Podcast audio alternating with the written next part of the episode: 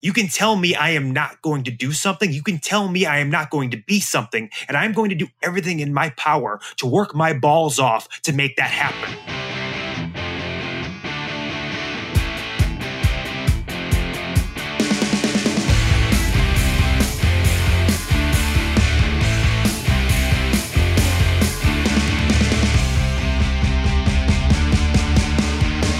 Welcome, welcome, welcome to After the Bell. I am still Corey Graves. I am still trying to recover from the madness that was Clash at the Castle. We're going to take a deep dive into everything that went down this past Saturday, Cardiff, Wales. So much to get to, so much to talk about from Raw coming this way on Friday Night SmackDown. Of course, I cannot take this journey on my own.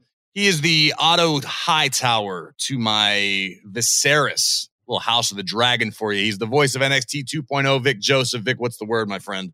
You know, it has been a busy week for all of us. It's been a very historical weekend, so to speak, for the WWE over this Labor Day holiday leading into this weekend. And I will say, you sound a little hoarse, man.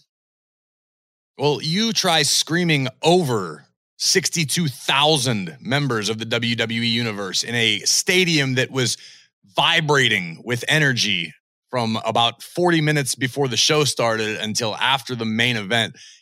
Dude, this was the most fun I have had doing my job in quite some time. And I have only one, I would have to say, I, I almost had one person to thank, but one element I think to thank, and that is those UK fans. You, of course, spend a lot of time doing the NXT UK thing. I cut my teeth in this business in the UK particularly England for the most part, but I got to understand the passion that these fans possess. And we hear about it, you read about it online. People have been clamoring for a major event.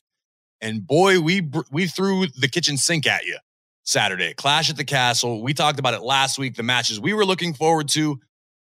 The entire event, from my perspective, delivered in a big way it certainly did. I obviously was sitting at home in my house watching it, and a couple of things stood out to me. One, the match matches got time. They got to tell stories. They were fun. It was a roller coaster of a show to me to sit back and to cheer and to boo and to get up on my feet. But the UK audience to me, I never went to Europe as a child or as a teen. I didn't go to Europe to the first time I went over there with the WWE. I didn't get to spend time there like you did. I've done Royal Albert Hall with NXT UK. I've gone all over Europe in, in, in Glasgow and specifically Cardiff. I don't know what it is. It's hard to put it on, put one thing on the audience that's there. They just sit back and they enjoy it. And I think there's so much to be said about that. Just sitting back and loving what they're watching. And they interact and they let you know how they feel and they they don't necessarily they didn't adhere to the status quo as far as maybe where the characters are. This episode is brought to you by hotels.com. I was traveling internationally last year. I was in Mallorca. I didn't know the island well. I said, let me head to the north, head towards the water. Let me go on hotels.com and see what they have available. Something preferably on the beach, maybe even a gym. Not only did I get those things, there was a kids session with exercise, gymnastics in the water, pony rides, a train. It had everything, and I didn't even want any of those things. But at least I knew they were there just in case I changed my mind. And now finding the perfect hotel has never been easier thanks to the hotels.com app. Whether you're looking for a family friendly, right, all inclusive or a relaxing spa weekend, you can find exactly what you need and compare hotel prices, ratings, and amenities side by side. So start planning your next getaway and find your perfect somewhere in the hotels.com app. This episode is brought to you by Anytime Fitness. We're not all professional athletes, but we all have health goals. That's why Anytime Fitness gives you access to personalized plans and support from a coach. Plus, you can track your training, nutrition, and recovery progress with the Anytime Fitness app, just like the pros. With 24 7 access to more than 5,000 gyms worldwide, get more from your gym membership. Visit AnytimeFitness.com to try it for free today. Terms, conditions, restrictions all apply. See website for details. What stands out to me was Bayley. Yeah, they just want to have fun, man. Bayley made her entrance, and the entire stadium was singing the little jingle that they made when they would sing the Bayley Ooh. in NXT. Eh, yeah, exactly. They they remember they were passionate. They were waiting to play, and that's what it was. It was like a celebration. And you know, we follow enough online, and the UK fans are vocal enough, and particularly the night after WrestleMania, you always hear, "When are we going to get a big show? When are we going to get a pay per view? When are we going to get WrestleMania?" Here's your headline for the week. In the opinion of Corey Graves and many other people who were backstage, who were around the stadium in Cardiff, you guys have been clamoring for WrestleMania. I'd say you made a pretty strong case for yourselves to get one in the near future. It's hard to argue. I don't know this. I have no control over it, but my God, every man and woman that was on the show Saturday, from the, the ring announcer Samantha Irvin walking to the ringside until the end of the night when Tyson Fury and Drew McIntyre are singing in the ring, it felt like a party. It was the perfect length. I felt like it was a six matches. They all had meaning. They all had stakes. They all had consequence. They all had time. To your point, by the end of it, I left the stadium feeling satisfied. I got my sports entertainment fix that I want from from Who the hell am I talking to today? uh, listen, I'm not talking about the status quo of everything. Like I'm never satisfied. I'm talking about the fan in me that you you and I talk all the time. It struggles to come out from time to time. This is a job, right? It's the coolest job in the world. I love the job. But like any job, it's a grind. You see the same things, you tell a lot of the same stories. Things have been moving in such a, a, a positive direction recently. And I felt like the first major tent pole was Clash at the Castle. The changes all occurred right before SummerSlam. But as we mentioned, even back then, weeks ago, it's going to take some time to grow. It's going to take some time to evolve. All of the pieces need to fall in place, and some pieces are going to fit better in different spots than they did six months ago. It's a work in progress, and it will continue to be. But to me, it felt very complete. I left, I got on the bus at Principality Stadium, and we had about a two hour drive back to, to London afterwards, and everybody was in a good mood. Everybody felt satisfied, save for Drew McIntyre, who was in the back of the bus in a heap because he had had the living hell beaten out of him by Roman Reigns. But even Drew was in great spirits, feeling like as a team, we all accomplished something. You know that feeling? You you've had it. You've had it at, at I- I takeovers. you've had it. I've had the it over there. Right? I had it Sunday at Worlds Collide. You walk through and Shawn Michaels there giving you a hug. You're like, oh, we did something pretty cool today. Exactly. And even today on this show, we have had such a habit recently and almost out of necessity. You almost don't get to bask in the afterglow of anything because it's always on to the next, on to the next. What happened? Okay, this was cool, but let's talk about what's happening next week. Oh, this is right around the corner. Forward, forward, forward. This was the first event in a long time where I felt like, oh, you know what? Let's just sit in this for a minute. Let's just enjoy it. And everybody was exhausted. We all flew back from Cardiff to Kansas City for Monday Night Raw.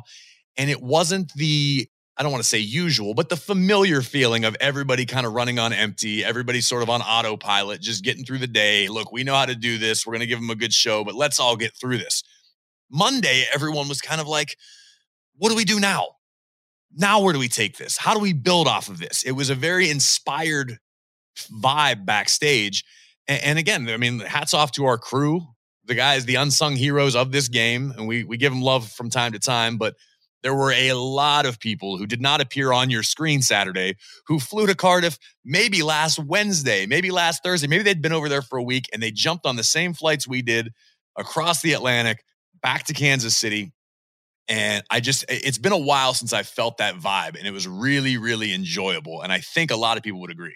I actually want to give a shout out to Jason and his crew because there was a point in time when I'm watching the show and I'm like, is that a, a graphic up in the middle? And I go, holy crap. That's the board. Yes. They just built a castle on the board. And I was like, there's no way. I kept watching that during the kickoff show going, is that one of those 3D images that we see, or did they actually build something? And what the heck? I thought so too. How cool, man. I mean, it was it was WrestleMania esque.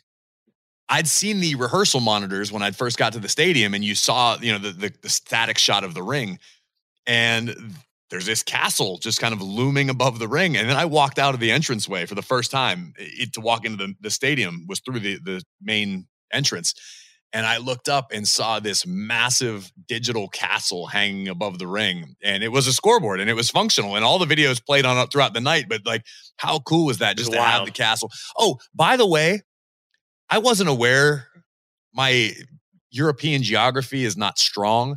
I didn't realize the castle is literally right next door to the stadium. An actual Oh yeah. castle, Vic. You've been to Cardiff. I'd never, to my knowledge, been there. I actually posted a picture at the castle when I went to Cardiff. Did you not get to explore anything? Listen, I had a nightmare travel experience, as I seem to each and every week, and I'm not going to bore you with the details. But long story short, I arrived in Cardiff approximately 12 hours later than I was expected to. And as I pulled up to the hotel in Cardiff, Wales, in city center or whatever it's referred to, uh, I am not exaggerating. And I think we mentioned it on either the kickoff or the main premium live event. Every other person on the street in Cardiff had a WWE shirt on. Damn. I I thought to myself as the car is pulling up, oh my god, I didn't realize the castle is right there. I looked at the line waiting just to take the tour of the castle. This is the night before Clash at the castle. Every other person had a WWE Roman Reigns shirt or a Stone Cold shirt or a SummerSlam 92 t-shirts. I swear to God, these people have been waiting for years for this event. And, and it, you've you also experienced WrestleMania. Yep. When we take over a city for WrestleMania, there's no question what's happening. You don't land in an airport and see Roman Reigns' face and have to go, hmm, I wonder what that's all about. You know WrestleMania is in town. That's how Clash the Castle felt. It's plastered, plastered through whatever city we're in. every bus station, every light post had a, a flag with a, a different superstar on it. And again, I think the main takeaway is they've been begging, they have been pleading for 30 years for something of this magnitude, and the UK showed up. I guarantee you they weren't all from Cardiff, Wales, but wherever they came from, man, they came and they came to play. Conversely, uh, we've been in stadiums where the sound, maybe the sound shoots out the top of the stadium. You can't necessarily feel that tangible energy. But having the roof on Principality Stadium, man, that was an awesome building. And it just was the perfect atmosphere. That building could hold WrestleMania without a doubt in my mind. I don't know if the city has the infrastructure to, to withhold people coming from all corners of the globe. But I'm going to say this it would be a huge, huge, massive, glaring mistake on the part of WWE from a business perspective if we do not at least semi regularly start putting on these massive events for the passionate UK fans. And maybe it's once a year, maybe it's every other year. Maybe it's a stadium every three years. I don't know because I don't want to bastardize it. Because sometimes when something's good, we try to force it to you and keep feeding it to you until you're the point, I don't want that anymore. That's okay, we're good. You got to keep it special. WrestleMania only happens once a year and people come from all over the world. But I truly believe, based off of the 30 hours or whatever I spent in Wales, that the UK is definitely ready and above all, deserving of either a WrestleMania or at least a regular premium live event in a massive capacity like we had this past week. Uh, you're not going to get an argument out of me. Certainly doesn't need to wait 30 more years for that to happen. But you, you talk about the dome being on and the sound and and feeling the vibration. I want to get into a match with you if, if, if we have the second and the time to do it.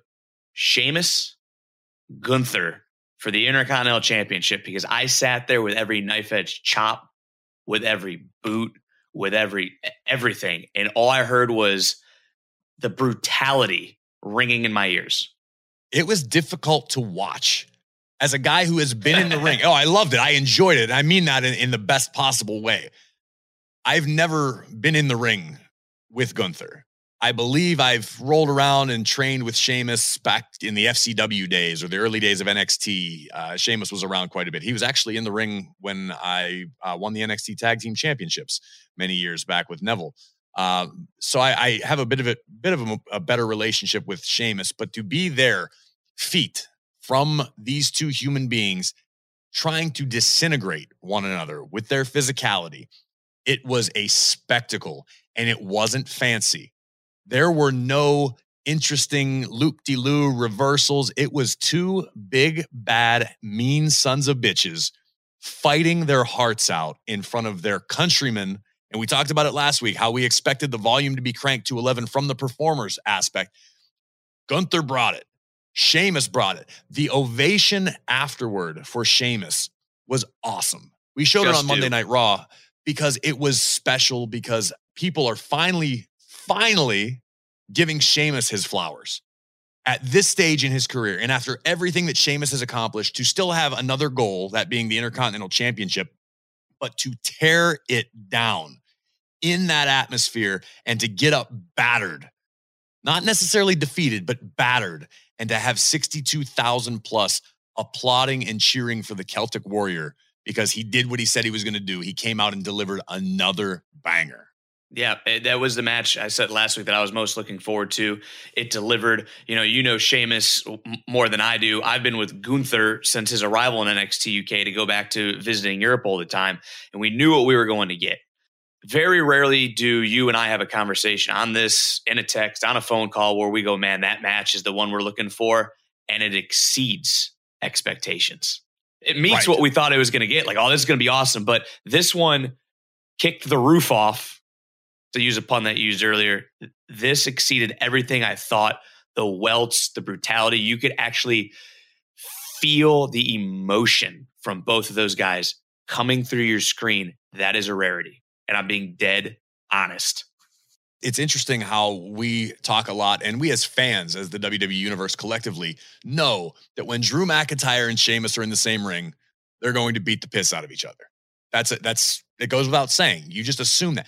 Now, having witnessed the brutality of Gunther and Sheamus, that thing right now, that rematch is just sitting there waiting in case of emergency, break glass Break the glass. because those two right. You can roll them out in any scenario on Raw, on SmackDown, at WrestleMania. Keep it special. Don't again, don't bastardize it. I don't want to see it six times a year. I want to see it maybe once a year for the next couple years or every six months and let the people salivate and anticipate because now you know it has been proven that when it comes to brutality, Gunther and Sheamus are, are unmatched, which now opens up the door to a whole new litany of possibilities. What would happen with Gunther and Drew McIntyre? Oof. It's more brutal. Think about that. You- because you know what Drew does with Sheamus. Why wouldn't Drew bring that with Gunther? What about uh, Roman Reigns with any of these heavy hitters? What about eh, eh, it? Just opens up the possibility to truly exciting throwback, old school, nothing fancy, the basis of sports entertainment. It's a battle for supremacy. Two badasses fighting over a goal, over a common goal. You know what else interests me about that matchup too, and I'm just thinking about it hearing you talk, is Sheamus took himself, in, in, my- in my opinion, to another level, which is crazy to think about for someone who's done everything. I was going to say he's already a first ballot Hall of Famer. right? And, and he he even added more because, as you said, he's finally getting those flowers. But what Sheamus did in defeat was also made Gunther such a bigger star. To me, sitting here talking to you, like, damn, that guy just went toe to toe with Sheamus, and he's walking out victorious. And then Sheamus to see him get that standing ovation from near sixty three thousand. The guy put it out a few weeks ago on social media. All I do is deliver banger after banger after banger, and you can't deny it. You just can't anymore because he can do it with the New Day or make you laugh. And then two weeks later, he can just beat the holy hell out of somebody and make you like, wow, that guy's actually really could kick my ass if he saw me in the street. He can make you love him and he can make you hate him. Sheamus may go, to me, is going to get that love in a few years where they go X amount of years of Sheamus and he comes back to a, an ovation wherever he may be. We're going to be selling Sheamus's career once he decides to hang up the boots. No argument for me there. I think Sheamus Just wanted to go off on a rant for a second. Oh, Sorry. there you go. You had that. It was it was worth it, man. I mean, there the card was so stacked. Us telling you about it isn't necessarily going to do any better than you logging into Peacock, checking it out. It is worth your time. If for some reason you missed it, maybe you had something going on Saturday afternoon, uh, it is worth checking out Clash at the Castle. Not only for Sheamus and Gunther, Riddle and Rollins delivered. And the thing I loved about that is you have two of the best technicians in the game, right? They this is a stark contrast. Gunther and Sheamus punched and kicked and chopped and battered one another for the duration of their matchup. Told a story. It was beautiful, easy to understand. Riddle and Rollins gave you the spectacle, gave you phenomenal maneuvers, tremendous reversals, all the different aspects, but still told the story that Rollins has outsmarted Riddle and is causing the unraveling of Matt Riddle. the story, the emotion was never lost so that you could do moves and do fun, crazy things. It was all about the story. That story is far from completed. And Drew and, and Roman Reigns in the main event, man, if that wasn't the perfect storm, you gotta feel you couldn't not feel disappointed for Drew McIntyre not being able to get the job done with the arrival of Solo Sikoa, which is somebody I'm sure we'll be talking about in the weeks to come a great deal, joining the bloodline officially. Uh, man, what what a night! And then after the insane travel back across the Atlantic, we get back to Monday Night Raw, and I'm thinking, man, we've seen everything. Two nights ago in Cardiff, we saw everything. And then we start the night off relatively soon with another shocking, massive surprise. And I use massive quite literally the monster among men, Braun Strowman, returning to WWE on Monday Night Raw, running roughshod over everyone in the tag team match, which I was genuinely excited to watch. But when Strowman's roar echoed throughout the arena in Kansas City, everyone was up on their feet. He looks amazing. Yeah, he, he does. Somehow faster than he was before. He leaned out. It's all lean muscle, but Strowman looked bigger and badder than he ever has before. He's motivated, he's fired up, and it makes me wonder. We're talking about Drew McIntyre, who just we documented his journey a lot this past weekend at Clash at the Castle. From his early run in WWE to maybe not being ready for the spotlight the way he thought he was, and then being released and finding himself and coming back as a better, more complete version of himself. Could we have that on our hands with Braun Strowman? I mean, granted, Braun wasn't gone as long as Drew McIntyre, but could Braun have had time to sit at home and think, man, that's where I need to be. That's where I belong. And I'm going to come back with a better version of myself. I mean, this is a guy who's already Universal Champion. Braun Strowman beat Goldberg at WrestleMania for the Universal title. It's not like he's just some run of the mill superstar.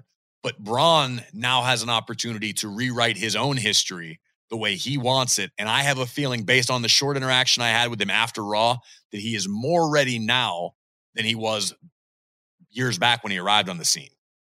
And probably more ready now than he was a year ago when he got released. I think that's a great point because I think you both, you and I can both look at things that have happened in our life, you know, as, as just a, being completely honest, of sometimes you think you're ready and you're just not and it, you have to take that step back to take that two steps forward. And, and I agree with you. And I, and I, I love the Drew, you know, analogy that's used in the comparison because was he ready necessarily physically, uh, storyline wise? Yeah, sure. But mentally, emotionally, where he was, was he ready for that moment? I don't know. I don't know him that well. But I do believe that everyone takes a step back to take two steps forward. And, and I agree with you 100% on Braun. 100%. There's a reason right now why Roman Reigns is the kingpin of this game because not everybody can be. And I don't mean that from a not everyone can be champion. There's not enough titles to go around. I mean the actual work. We talked to Drew McIntyre, who was the challenger for this event last week, and Drew read his schedule. When you're the guy, that's your schedule 52 weeks a year. That's your schedule for as long as you hold the gold, savor an occasional, you know, week off where you don't have any media that all of a sudden becomes the responsibility of the champion. And if you are not prepared, and it, I have no doubt in my mind that Drew is mentally and physically prepared for that toll had he captured the title this past Saturday. Agree. There aren't a lot of guys that can do that. There aren't a lot of guys, and that doesn't, and I don't mean this as an insult. I'm not saying that people can't grow into it and and will obviously they have to be. The, the nature of the business depends on it. But being the guy comes with a level of responsibility that until you wear that gold, I don't think anybody can truly fathom, myself included. yeah, I was about to say the same thing. You were. We're, we're busy guys, and you and I are complaining because we have to take different flight. To fly back from the UK to Chicago to Kansas City. I got to fly to Seattle, and then I got to fly back to Pittsburgh, and then I got to go back to Portland. We complain about that. That's but that's and that's busy by human being standards. But to be the guy, the face of this game, because you're not just the face of WWE, you're the face of the industry when you are the top guy in WWE. You have to have mighty broad shoulders to have all that responsibility. Braun tasted it for a cup of coffee, but maybe Braun wasn't ready mentally to be the guy, to be the monster among men 365 days a year, 24 7. Maybe now he is. And now you've got another big heavy hitter, main eventer in the mix, whether he stays on Monday Night Raw. We know for a fact he's going to show up tonight on Friday Night SmackDown. What does the future hold for Braun Strowman? I don't know. But to me, it just continues to add to the healthy nature and the growth, the positive growth that this place has been experiencing over the past several months. Yeah, we sit here sometimes before we even get on the air and we just look at each other and go, Hey man, how you feel? Like, oh, ah, I'm just a little tired this morning. I have to have my coffee. And we don't get the different questions every single media appearance and 15 things you got to do here and there. And, and that's a great point you bring about Braun. But you also talk about, you know, the healthy nature of the industry, of the business, and Braun Strowman returning on Raw. Again, you mentioned he'll be on SmackDown. Another superstar who recently returned on Monday Night Raw is our guest here today. He is Johnny Gargano. Well, let's just all be honest here. Very open and honest on this show. And Graves, you've always had on guys like Seth Rollins, who you've been close to, you came up with. And today we have one of my very best friends joining us, Johnny Gargano. Johnny, I'm going to start with the nine months you were away. Why was it important for you to sit back and be honest with the fans? Hi, Vic. First of all, how are you? Yeah, and we don't need to exchange pleasantries. And also, Vic, I came up with Gargano more than you and Gargano did. I, true. He and I were wrestling 15 Whoa, years ago in, It in is true. Cleveland. Well, then let's relive those days right now. We've known each other longer. I believe.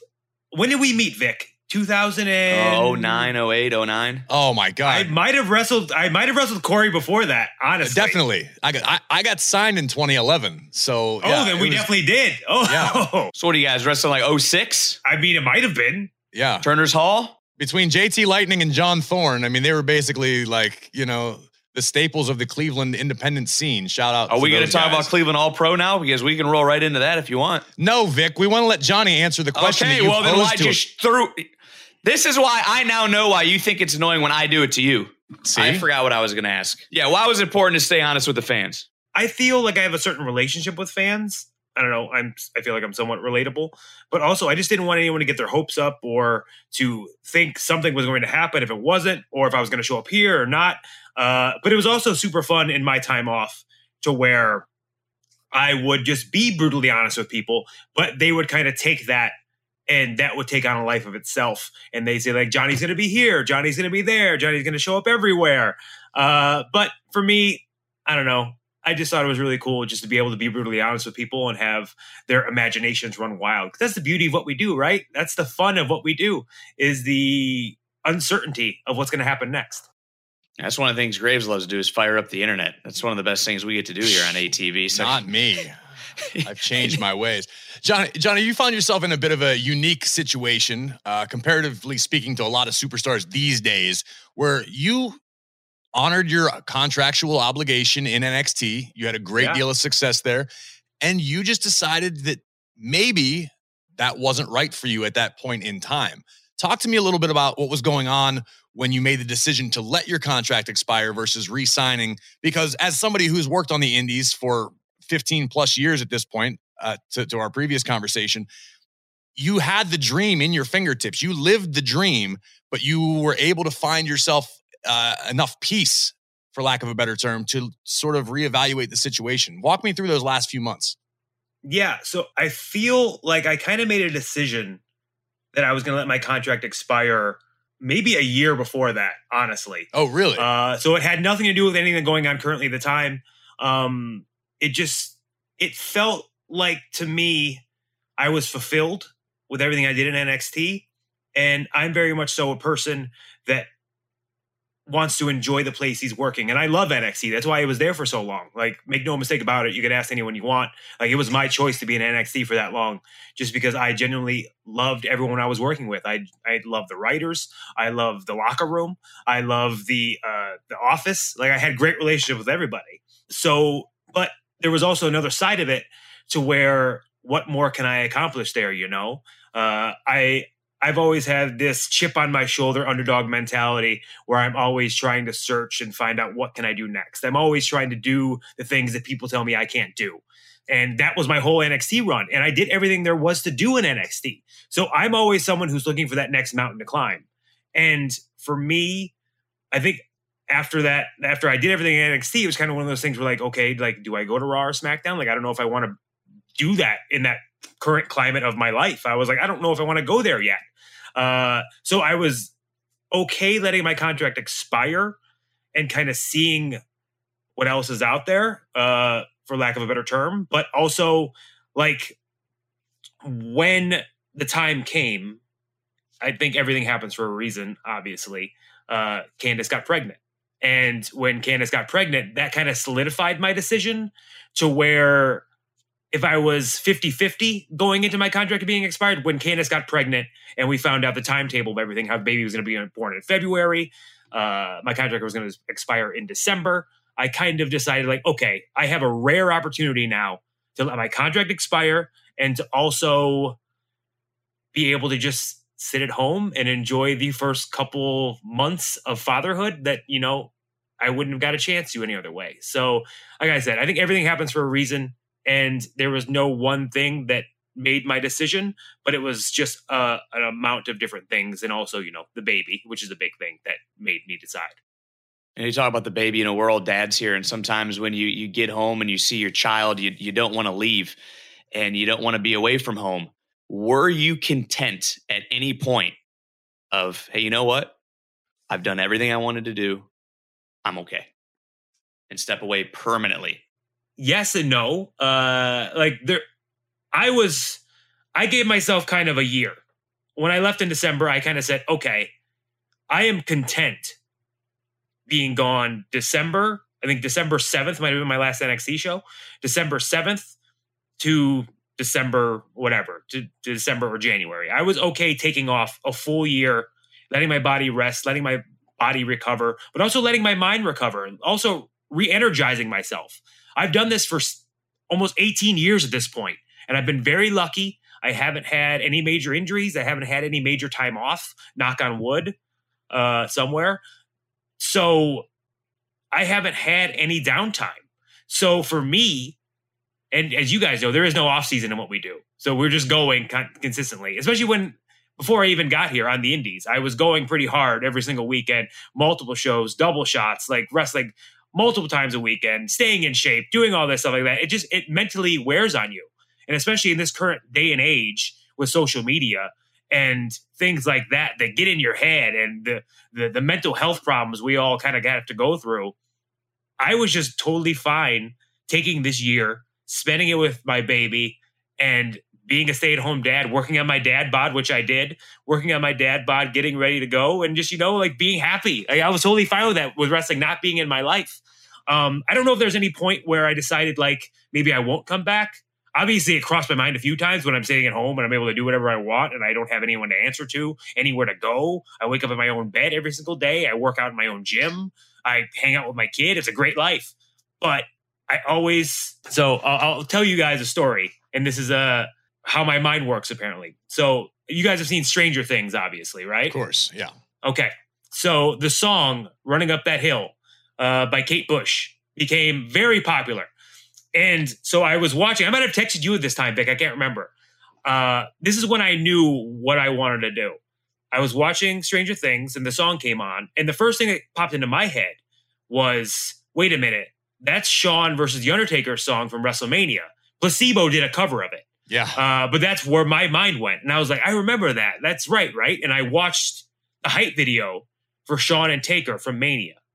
And I sat there in the kitchen. You Candice was right there. She can tell you this. I sat there in the kitchen. I watched this hype video as she's doing baby stuff. And it just hit me watching this video. I was like, this is what I want to do. Like, I want, this is where I want to be, and this is what I want to do. This is why I got into this like to have videos like this about me, but also to like have these WrestleMania stories and matches. And I haven't had that yet. I haven't had that WrestleMania moment. I haven't had that WrestleMania match. So, in a roundabout way, Stranger Things playing that song and me correlating it to Shawn versus Taker from Mania, which led me watching the music video again in my kitchen, led me being like, that's what I want to do. I want to wrestle at WrestleMania. So, that's that's a long-winded story about how we ended up where we are. This episode is brought to you by Anytime Fitness. We're not all professional athletes, but we all have health goals. That's why Anytime Fitness gives you access to personalized plans and support from a coach. Plus, you can track your training, nutrition, and recovery progress with the Anytime Fitness app just like the pros. With 24 7 access to more than 5,000 gyms worldwide, get more from your gym membership. Visit anytimefitness.com to try it for free today. Terms, conditions, restrictions all apply. See website for details. This episode is brought to you by Atlassian. Atlassian software like Jira, Confluence, and Trello help power global collaboration for all teams so they can accomplish everything that's impossible alone. Because individually we're great, but together we're so much better. Learn how to unleash the potential of your team at Atlassian.com. A T L A S S I A N.com. Atlassian. Tap the banner or visit this episode's page to learn more. This episode is brought to you by Hotels.com.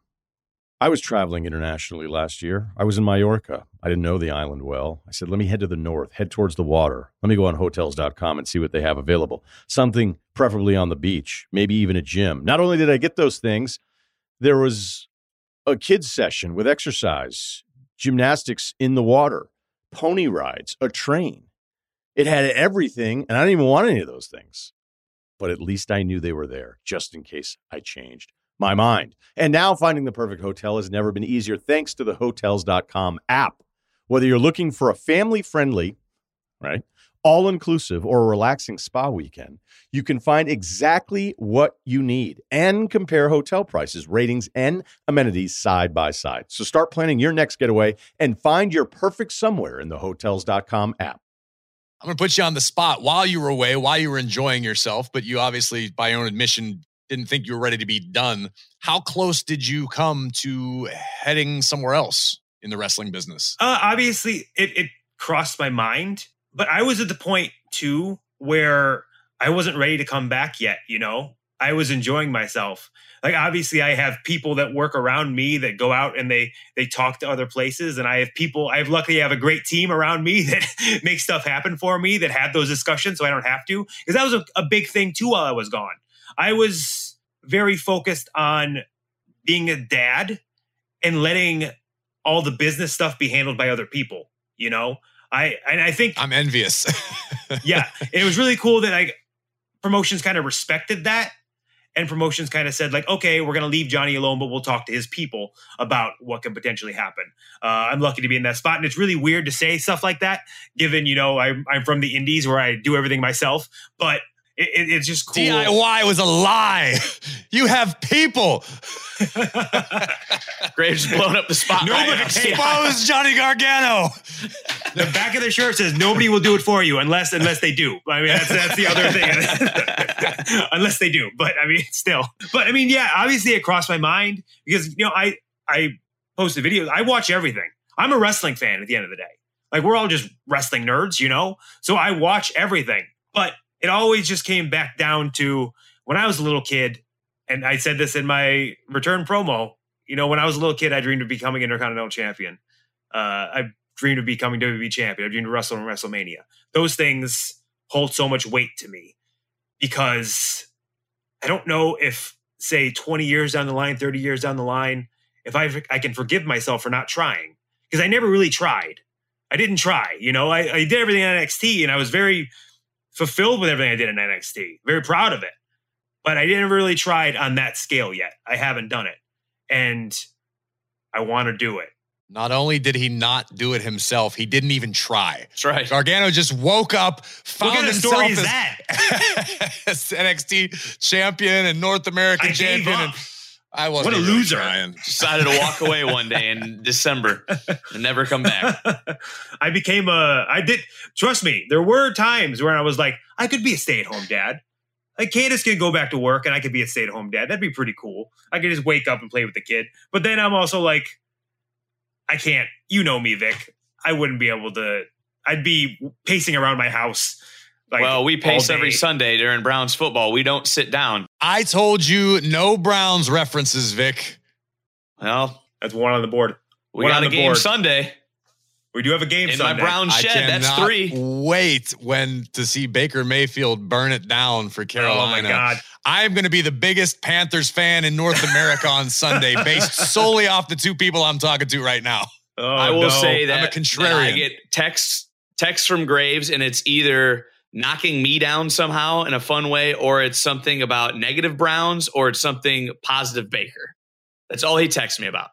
I told you this, Vic. If Baker goes on and he has like an MVP season or like a Hall of Fame career, or even like is just awesomely successful, it will break all of us. We will be broken for a long time. But Sunday, Vic, when we play him, you just said you have a Baker ball behind you. That's, that is uh, signed by Baker Mayfield. No, we're not getting into that. You're not going to bully me into anything because you've done that enough in our life together. No, together. no, let's let's talk about this. Vic. There is a you have a Baker Mayfield ball. If okay, paint the picture, Vic. If Baker throws five touchdowns, kills the Browns, what do you do with that ball? What are you going to do with it? I want to keep it in that case right there. Just like you said, if he has a Hall of Fame career, it goes with my Hall of Fame Brett Favre jersey. you ought to donate it to Canton. Okay, what if Browns kill the Panthers? Baker has a horrible game. You burn the ball. Not burning the ball. He used to try to get me to throw a brick through my TV. I had I a did, Browns bad call brick, and he'd go, "Come on, do it." Throw, they threw an interception. Throw it in the TV. Put it through the TV. TV. Put it through the. T-. Like, no, I'm not doing that.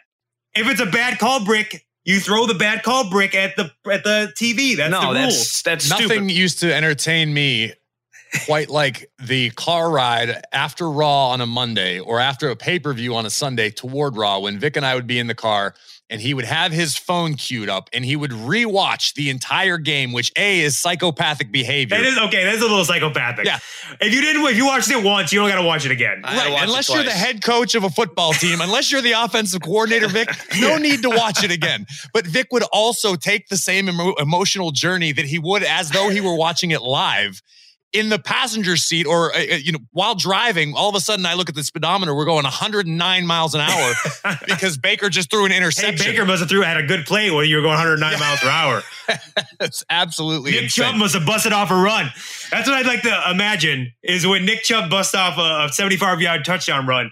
Uh, Vic just hits that 100 on the speedometer. It was a few times Graves had to look over and go, uh, you know, if you get pulled over, Vic, this is a felony. You're going over 100 miles an hour. Like, oh, yeah, I better I should start slowing down a little bit. Oh, Johnny man. did like to get in the car with me because A, he didn't have to drive, and B, we got to where we Yeah. needed to go fast. that's the same reason you and i are That friends is true. Vic. Any of those That's right. local Florida shows we did for NXT, he'd cut the drive time down like Oh, yeah. like 25 minutes. Even driving around the, the neighborhood, like it's just yeah it's dangerous. It is. It's it's very risky. Very risky. Well, while we're we're making fun of uh, Vic for what is Cool. Awesome. posted on the wall behind him, let's talk about what's going on behind you. I know this is an audio podcast, so it's probably not going to do a whole lot of justice to it. Yeah. But are you seated in the merch closet in Stanford right now? Oh, I, I love the merch closet, by the way. Mer- You've been people to the don't know about the merch closet. Merch closet's great. A lot of is people don't know about that. You can go in the merch closet in Stanford. I have a few things I will not Have show you done from there, the Vic? merch closet. Yeah, I, I actually have uh, posters. so they have a, a merch closet in Stanford where you can just walk in.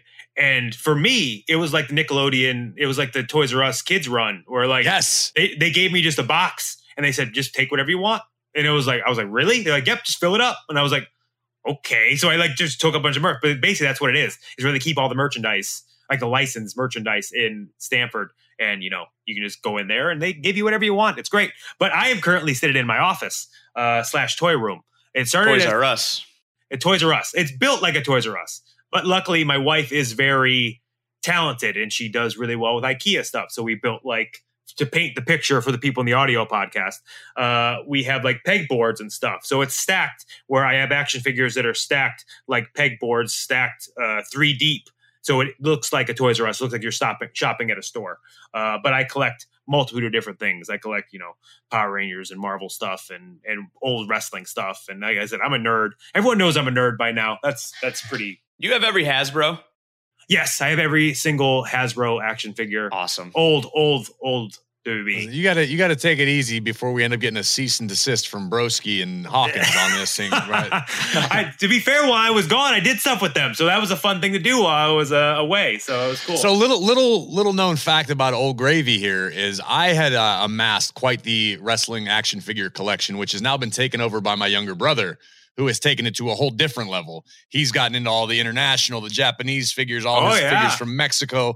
But uh, yeah, when I was a kid, there was pretty much only one priority in life, and that was convincing my parents to take me to the Hills department store at the bottom of the hill to check for new wrestling figures. That was what we did. My dad would travel, and when he would come home, rather than bringing me like merch or a, a hat that said New Orleans, he'd be like, "Oh, I would go to the, the the Toys R Us where I was and try to find different figures."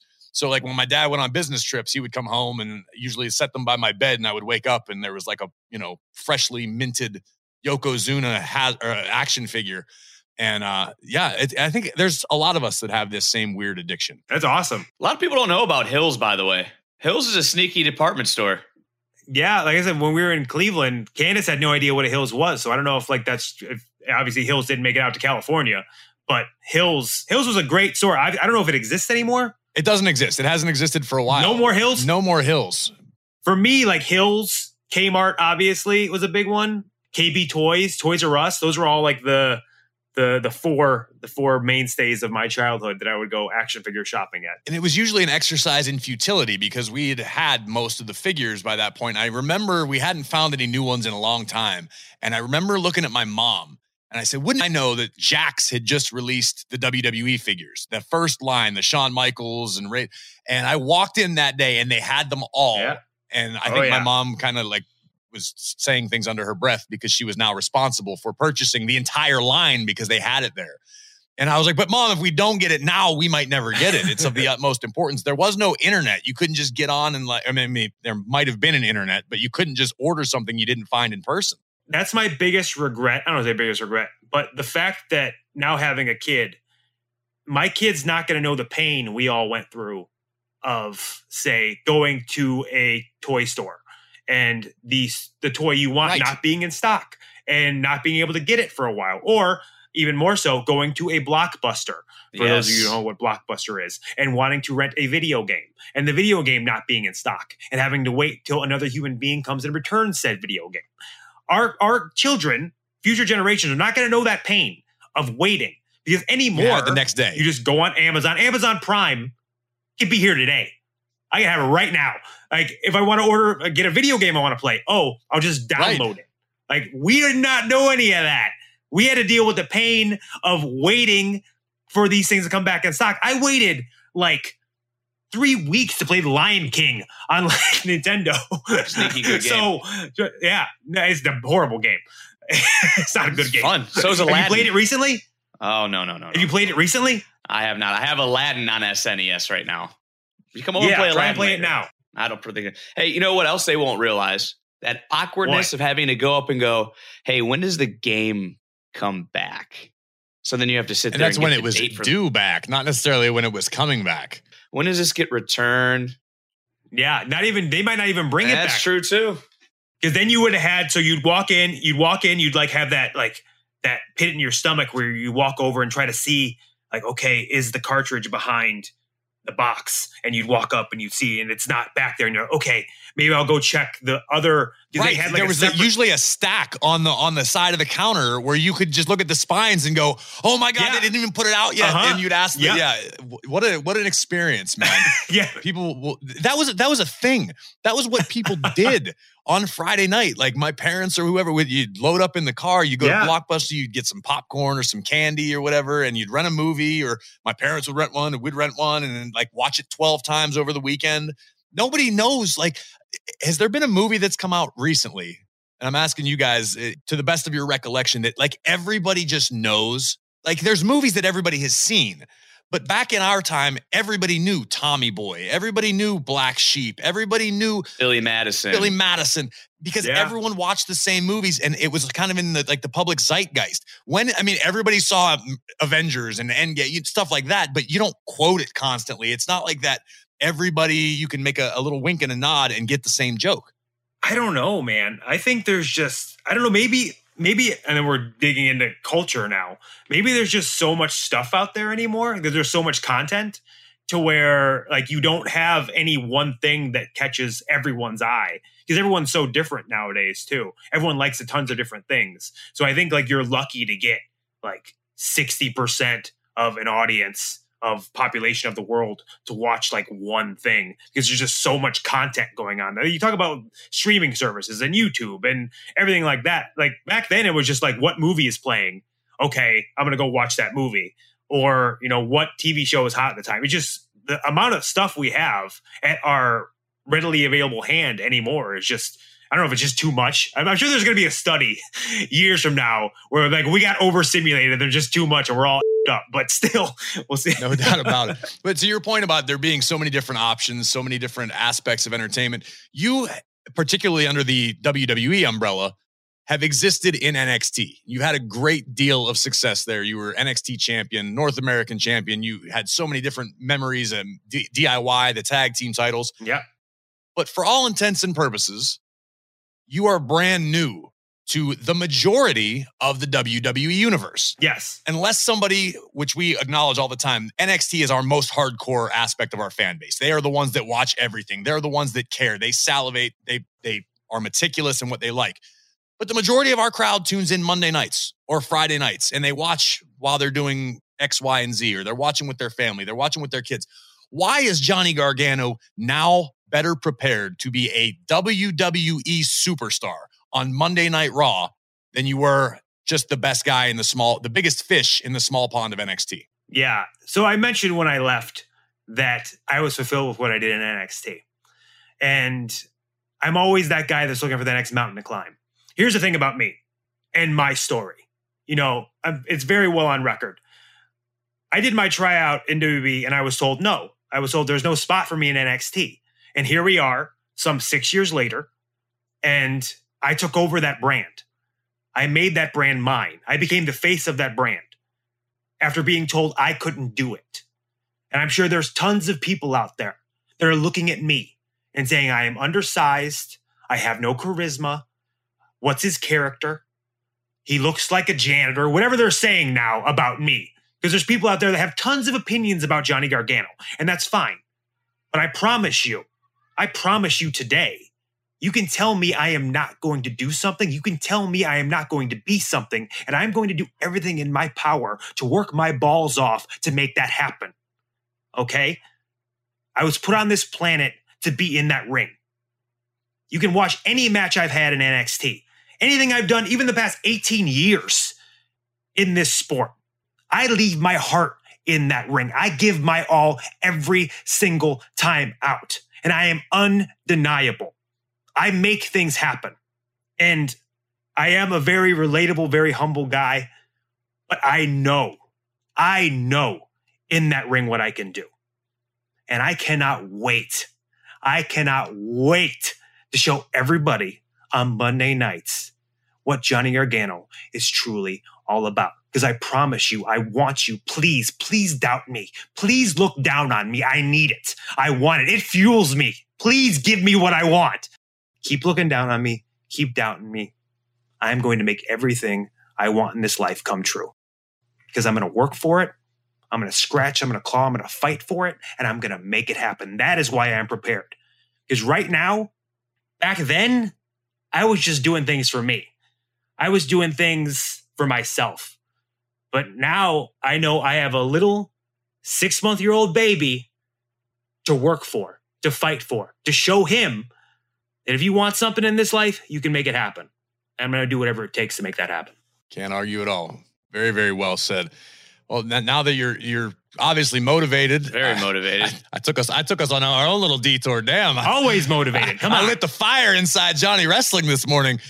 All right, well, uh, take us back to uh, several weeks back. We are in Toronto, Ontario, Canada, the site of a uh, very, very important special match to you. But Johnny Gargano returns to Monday Night Raw. You can see the emotion on your face in the moment. We could hear the trembling in your voice and the magnitude of that moment. But now that you have a chance to sort of look back, walk us through that experience. So it, it happened very fast, the whole thing. And it was very fun to be able to literally keep a secret in a time period where that doesn't happen. Everything leaks nowadays. Everything in wrestling leaks. And I remember when I was younger, I loved things during the Attitude Era where you'd be watching Nitro or you'd be watching Raw and someone would just show up and you'd be like, what the hell is going on? I can't believe they're here. Like the dirt sheets and things like that were around, but it also wasn't as prevalent as is today with the internet and whatnot. Uh, so I just wanted, that was the most important thing to me for this secret, for this return, was to make it a complete surprise. Obviously, I could have came back two weeks prior in Cleveland, but everyone believed that.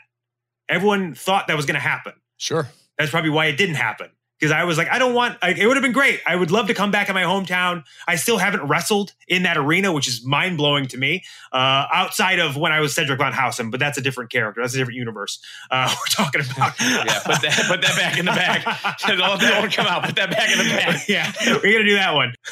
But like, it was really important for me to just keep this whole thing under wraps as much as possible, and the fact we were able to do that, uh, the fact that I flew in I flew into Buffalo and I was snuck across the border and uh, legally snuck I, across. I just just you were concealed across the border. Yeah. Snuck away. yeah, yeah, yeah. You got to legally, not snuck. Yeah, yeah, yeah, not snuck legally across the border. we're not getting in trouble here. Uh, snuck across the border into Toronto, and then uh, I was in a room by myself for like eight hours. Uh, like I, by I, when I say room, I mean I was in like the Toronto Raptors locker room, so not not a room, uh, a very big room. I walked in and I was like, uh, okay, like this is where I'm staying. They're like, yep, like you have the whole, literally the whole locker room with like the lounge and the the bathroom and everything. I was like, oh, this is what a yeah. wild, what a wild thing for me to be like. I was and uh, like I don't know. Again, you can call this a little. uh the little fiery underdog in me too. Uh, a big part of me didn't want to come back in Cleveland because I know if I would have came back in Cleveland, we got an amazing reaction. But people would have been like, "Oh, you know, he's this little kid from NXT, and like he got the reaction because it's his hometown, right? He got the reaction because it's his hometown. No one knows who he is because he's from NXT. These indie kids, whatever, blah blah blah blah blah." So to come back in Toronto in an arena, I think like sixteen thousand people might have been in that arena and to come back. And it was really cool because a commercial break happened. We came back from commercial break, and then my music started playing. And the reaction was such a cool reaction to experience because it was like the music hit, and everyone was like, wait a minute. I that that's familiar. What is this? And then my name came across the Tron, and everyone was like, wait a minute, what's going on right now? Like, what is happening? And then I walked out and everyone lost their minds. And then the Johnny Wrestling chants started, and everyone was super fun to play with. And it was just like that. That for me is going to be one of the lasting memories for me. Is that gradual pop and that gradual reaction when people realized what was happening, and it was just really gratifying in the sense where if you're gone for nine months, and I say I'm humble because I am, like you could, like I'm, I know it's weird to say you're humble because it sounds like you're not humble when you say you're humble, but when I was gone for nine months and you're out of the spotlight, there is a part of you that says like maybe you're going to be forgotten. And I definitely was the most nervous I'd been all day because I'm like, man, what if no one cares? Like, what if like there's no reaction? Like, what if no one remembers who I am? Like, maybe this, maybe people are right and no one like NXT is just a small niche audience and no one like knows who I am anymore. Like things like that. And then to have my music hit and to have me come out and get that reaction and the Johnny Wrestling chants fill that arena. Um, just it was very gratifying. And to stand in that ring and look around, it just felt like, all right, all right, now we're now we're now we're moving now. Now we're we're on the right path, and this is where I'm supposed to be. So it, it was just a, such a surreal moment, but also such a uh, an awesome thing to kind of stand there and take in and realize like, okay, they remember you let's get going now. Well, I don't know if you know this about how tightly held the secret was regarding your return. Uh, we, the commentary team, had no actual definitive answers on anything, and as a matter of fact, on our truck sheets, is what we refer to them as the the lineup as to what's scheduled to come in the show. It just said Austin Theory. So I am fully expecting to go into full cheerleader mode for Mr. Money in the Bank theory as I do every week, and I see your name come across the Tron. Yeah. And if you'll notice, none of the three of us said a word. we just let it which breathe. Made it even just better. let it happen. I agree. You guys laid out for it, which is awesome. Like when you laid out, like it, like it, because it, yeah. When you laid out, it let the crowd kind of play with itself too, because like you could just hear every reaction, and it was such. It made that moment so much better too. Yeah. It, obviously, because you guys had no idea what was going on too. I think only like four people in the building, four or five people in the building knew that I was there. Like no one knew, and that that was it's just really cool because you think about you watch all these moments and you think like what it'd be cool if i was a part of one of those and actually be a part of one of those little surprises it, it's, it's awesome to look back on looking ahead this coming monday you will make your in-ring return as a member of WWE. What is going through your mind right now, uh, about two days out? Uh, hopefully, I remember how to do this. Uh, Only that's a problem. I'm gonna be very honest with you. to be fair, and I so I when I was gone, I hadn't stepped in a ring at all. I made it a point to not get in a ring, just because I wanted a complete mental break of all of this. I didn't want to think about wrestling. I didn't want to do wrestling. I didn't want to do any of that. I knew it'd be better for me in the long run to kind of step away that way. So up until whew, maybe a few days before I came back in Toronto, I hadn't been in a ring. When we found out, again, I'm using the word snuck, they snuck me into the performance center a few days before I came back in Toronto and I was able to get in the ring and roll around and move around a bit. And I've been doing that here and there uh, every other week, every every other day. But I will say, it is amazing how quickly it comes back. It is very much so like riding a bike. The minute I got in a ring and hit the ropes and and rolled and things like that, I was like, okay, that's how you do this. I remember. But to say I'm doing it in a uh, in a performance center compared to in an arena on Monday Night Raw, which is a fun little thing in itself. We've had happy accidents along the way to where my return was in Toronto, where me and Tommaso won the tag titles as DIY at Takeover Toronto. Then my first match back is going to be in Portland, which is the site of Takeover Portland, which was the last arena show, the last Takeover arena show that I was a part of before the pandemic. So that was the last arena I wrestled in. Li- like literally, it was in Portland, and my first match back is going to be in Portland. Both moments. Corey Graves on commentary. Vic, I think I've just usurped you and as your place in Johnny's career. I'm just putting it out there. Just saying. Just saying. All right. Well, it's it, if anyone could do it, Graves, I'm glad it's going to be you. I will say, I will say that. You know, you talk about these happy accidents. I look through the Raw, you know, locker room, and you take a look at the Raw roster. There's also guys that you have a lot of great stories with from NXT. One's Theory, who you've ran into, obviously. The other one, Tommaso Ciampa. You know, eh, sitting at home, did you ever look at the TV and see what they were starting to do and get rolling? And you're like, wow, wait a minute maybe this is the time? Like, did they ever play a part in your thinking? yeah, I- I said, obviously I watched everything, and it's really fun to watch my friends on TV and do cool things. Obviously, a few weeks before I came back, uh, Tommaso and Lashley had that United States Championship match, and which was in Cleveland, by the way, which was a whole big thing where people thought like, oh, Tommaso has a championship match in Cleveland, Ohio. Here comes Johnny, and instead of Johnny, you got Dexter, which is Keeping you got it my in son-in-law, family. uh, technically my son-in-law. So I It's mean, you got family. you got family. the family was represented there. know, right?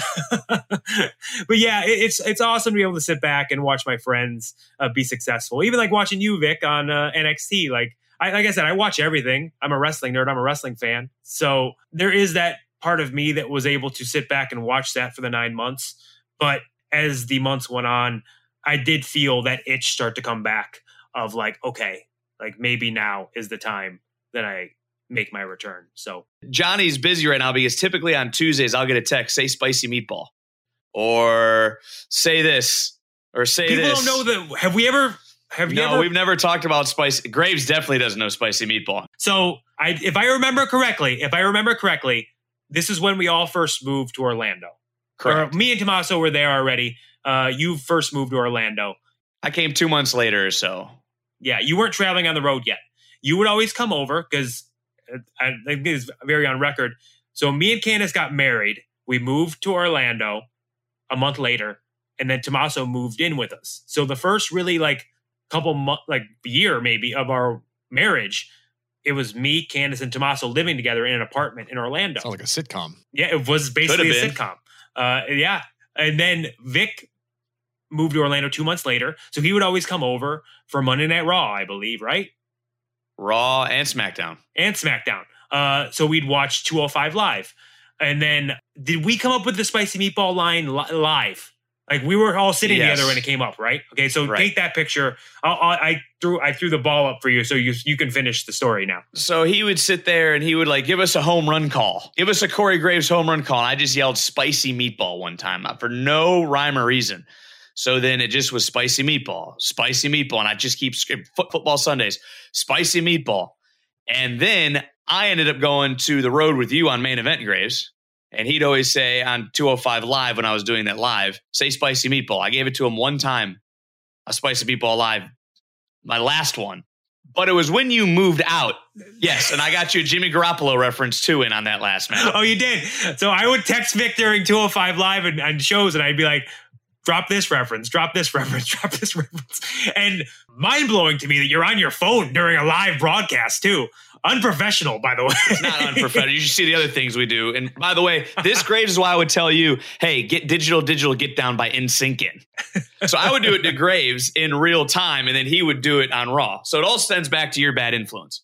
So much so, you yelled spicy meatballs so much in that apartment, so much so that we got a note from the neighbor. You remember this? We got a note from Oh, the yeah. neighbor saying like something. I don't know what the note was about, but the ending of the note said, P.S. What is a spicy meatball? So the neighbors were aware that this man would always come over on Mondays and Fridays. I am doubling down And- on my sitcom suggestion. Maybe we can get Peacock involved. The wrestling family, and with Vic Joseph playing the role of Kramer. Look, because let's that do is it. definitely exactly how I see you bursting in into the Gargano residence. Just come in uh, all all spaced out. He's tall like Kramer. And we always left the door unlocked too, so he literally would burst through the door. That's real. I would burst through the door. That's that's a true story as well. Well, you know what? Before any more embarrassing stories get put out there, I want to say it's glad to have you home. It's glad to have you back in the WWE. I know it's something you have wanted to do. You are always welcome on After the Bell. Did I do that right, Graves? I'll give you like a like a B plus. It was a B plus. Cool. I'll take that. Do you normally end the thing or does he normally end the thing? He usually ends. He's the thing. showing off for you. Okay, so you decided to decide You Yeah, decided yeah, to do yeah, it. Okay. You just, he was good. Yeah, good job. Yeah, gotta gotta let him spread his wings so I can kick him out of the nest and he can fly on his own one of these days. All right, well, Johnny, we're glad you're back, man. Good luck this coming Monday on Raw. Good luck on everything coming your way. It is truly an exciting time to be part of this business. Any final words for the ATB faithful? Keep watching, guys. We're just getting started. It's great to be home, great to be back, and uh, I'm excited to get to work. Well, we're excited to watch you work. We're excited you were able to hang out with us this week. And make sure you're following us at After the Bell WWE on Twitter, Instagram, and Facebook. You can find me at WWE Graves. You can find Vic at Vic Joseph WWE. Where can the fans find Johnny Gargano? You can find me at Johnny Gargano on all platforms. Make sure you are listening for free on Spotify. Just search After the Bell and hit the follow button so that you never miss an episode. We'll be back next week with more wisdom, more vitriol, potentially a big Baker Mayfield celebration, and more WWE Oh, no. after the bell.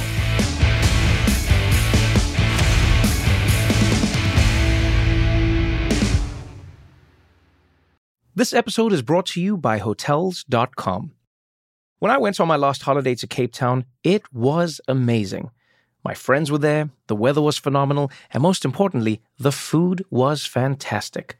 But one thing I struggled with was finding the right places to stay.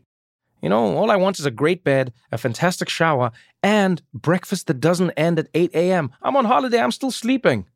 I also like ease, and the Hotels.com app easily helps me to find a perfect hotel for every trip. Whether you're looking for a family friendly getaway or a relaxing spa weekend, on the Hotels.com app, you can compare up to five hotels side by side. Now, why would you want to do that? So you can see prices, amenities, and star ratings. And best of all, you don't have to switch back and forth between options. See? Ease. So start planning your next getaway and find your perfect somewhere in the Hotels.com app today.